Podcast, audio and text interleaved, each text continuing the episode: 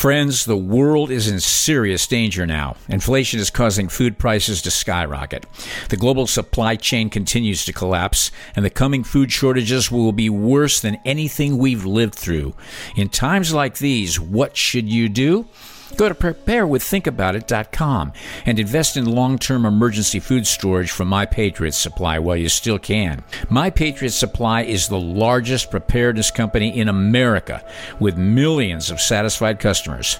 Their food lasts up to 25 years in storage. When you need it, you'll have it and avoid government food lines.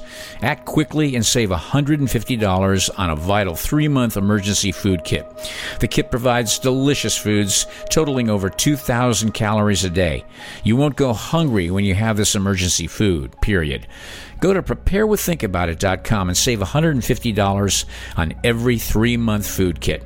That's preparewiththinkaboutit.com. Protect your family and secure this emergency food today. Preparewiththinkaboutit.com. Many of us didn't see it yet in early 2020. But today, millions of us are now aware of the emerging one world government and their deceitful plans to seize power hidden under the guise of world health. And many of us are now awake to the fact that this so called New World Order is religiously paganistic, luciferic, and satanic. So it's no surprise that their coronation ball climaxes on May 28th with a devil horned moon and the Jupiter Mars conjunction, which is believed to bring success when starting a war. Their big week of megalomania begins on May 22nd in Switzerland, with both the World Health Organization's annual World Health Assembly and the World Economic Forum's annual meeting in Davos. In Geneva, the WHO will be voting on a pandemic treaty known officially as the Zero Draft Report of the Working Group on Strengthening WHO Preparedness and Response to Health Emergencies. This pandemic treaty will make them the directing and coordinating authority on international health. The WHO's Zero Draft Plan includes regular simulation exercises, global surveillance, more vaccines, more censorship, contact tracing, and digital vaccine passports. In Davos, Klaus Schwab's World Economic Forum's annual meeting theme is History at a Turning Point. Their agenda includes more vaccines, more censorship, and more LGBTQI resilience. The same week in Indonesia, the United Nations Office for Disaster Risk Reduction is holding their annual global platform where they will be planning for regular ongoing pandemic simulations, more global governance, more money to fight climate change, and ultimately accomplishing the United Nations 2030 Agenda, also known as the Great Reset. After the New World Order's narcissistic coronation week ends with the devil horned moon and the Jupiter Mars conjunction, Klaus Schwab and his fellow Satanists can celebrate with their friends at CERN. And then what? In March of 2021, the Nuclear Threat Initiative conducted a tabletop exercise simulating a global pandemic involving a monkeypox terrorist attack. Something that Bill Gates has told us to expect. The Biden administration has just bought millions of doses of monkeypox vaccines, and mysterious cases are now being reported. The final assault of the New World Order will involve a man made bioattack, food shortages, FEMA camps, rolling blackouts, and endless riots. Violence may save your life someday, and it might save our freedom, but it's not a solution. If we really wanted to solve this problem, we could all peacefully convene at our local government council and demand either their allegiance to the Constitution or their immediate resignation. Because the New World Order is not going to surrender, and the entire U.S. government is under their control. This coming Memorial Day, remember and honor the ancestors who died for our freedom because it may very well be our last. Here we need a vast military style campaign to marshal the strength of the global private sector. It offers the only real prospect of achieving fundamental economic transition.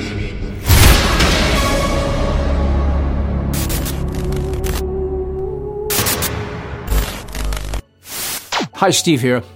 Do you realize that through a combination of social engineering, brainwashing, and the defection from truth in many of today's churches, that there's an entire generation now who has never heard the name of Jesus Christ? It's hard to believe. There was a time in the past that almost every person in America would say they believe that Jesus was a real historical figure and they believe in him. But that doesn't mean you'll be with him when you die in this body. The Apostle Paul wrote to Timothy and told him that in the last days, the days we're in now, things were going to get very bad. He said, Know this there will be terrible times in the last days.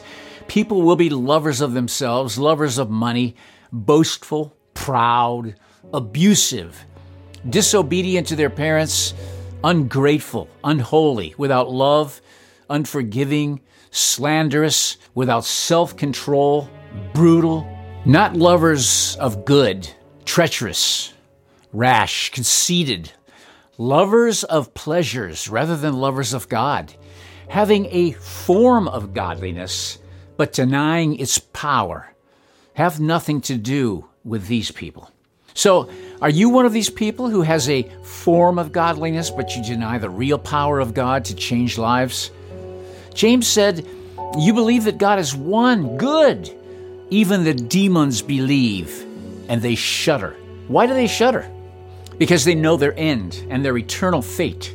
The demons are lost forever and have already been sentenced, beginning their sentence by roaming the earth without a body until their final damnation is carried out on them at the end of the age.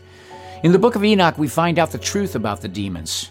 It says the giants who were produced from the spirits and flesh will be called evil spirits upon the earth, and on the earth will be their dwelling.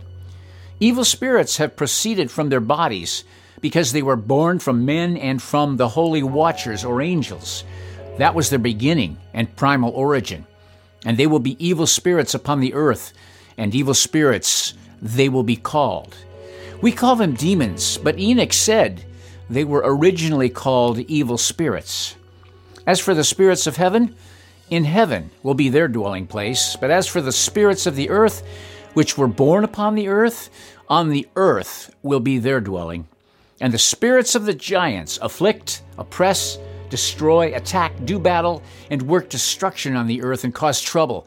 They take no food, but nevertheless they hunger and thirst and cause offenses. And these spirits will rise up against the children of men and against the women because they have proceeded from them. Genesis 6 4 says, The sons of God went into the daughters of humans and had children by them. They were the heroes of old, men of renown.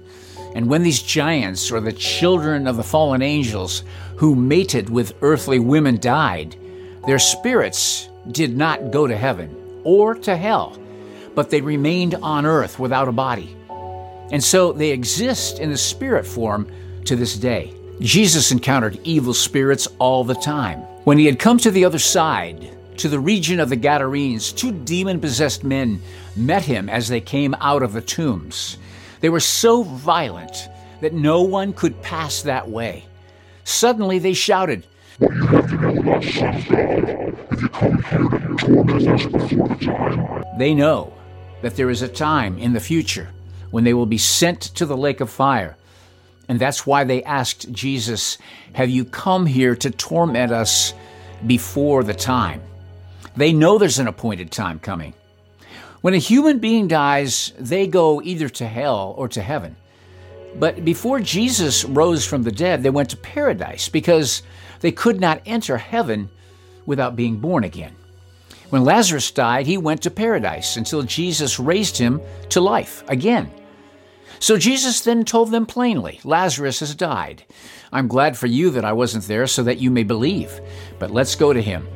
Then Thomas, called twin, said to his fellow disciples, Let's go too, so that we may die with him. When Jesus arrived, he found that Lazarus had already been in the tomb four days. Bethany was near Jerusalem, less than two miles away. Many of the Jews had come to Martha and Mary to comfort them about their brother. As soon as Martha heard that Jesus was coming, she went to meet him, but Mary remained seated in the house. When Martha said to Jesus, Lord, if you had been here, my brother wouldn't have died. Yet even now, I know that whatever you ask from God, God will give you. And Jesus said, Your brother will rise again.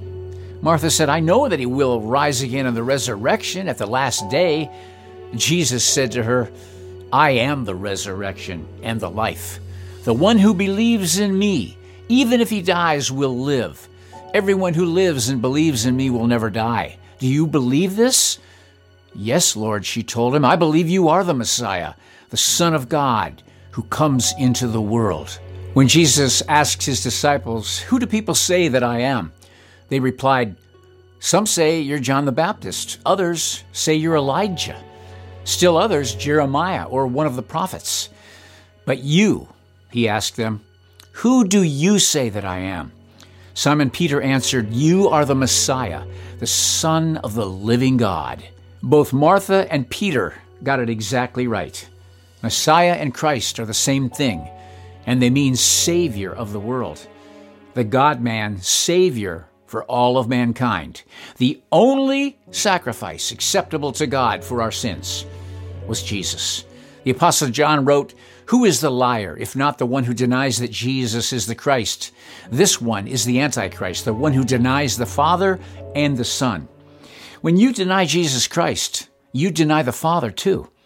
He also said, This is how you know the Spirit of God. Every spirit that confesses that Jesus Christ has come in the flesh is from God. But every spirit that does not confess that Jesus has come in the flesh is not from God. This is the spirit of Antichrist, which you have heard is coming. Even now, it is already in the world. Then John could have not made it any clearer than when he said, Many deceivers have gone out into the world. They do not confess the coming of Jesus Christ in the flesh. This is the deceiver and the Antichrist. The Jews are still looking for their Messiah. Jesus even said, I have come in my Father's name, and yet you don't accept me. If someone else comes in his own name, you will accept him. Isaiah's prophecies were fulfilled when he said, Even though he had performed so many signs in their presence, they did not believe in him. This was to fulfill the word of Isaiah the prophet, who said, Lord, who has believed our message?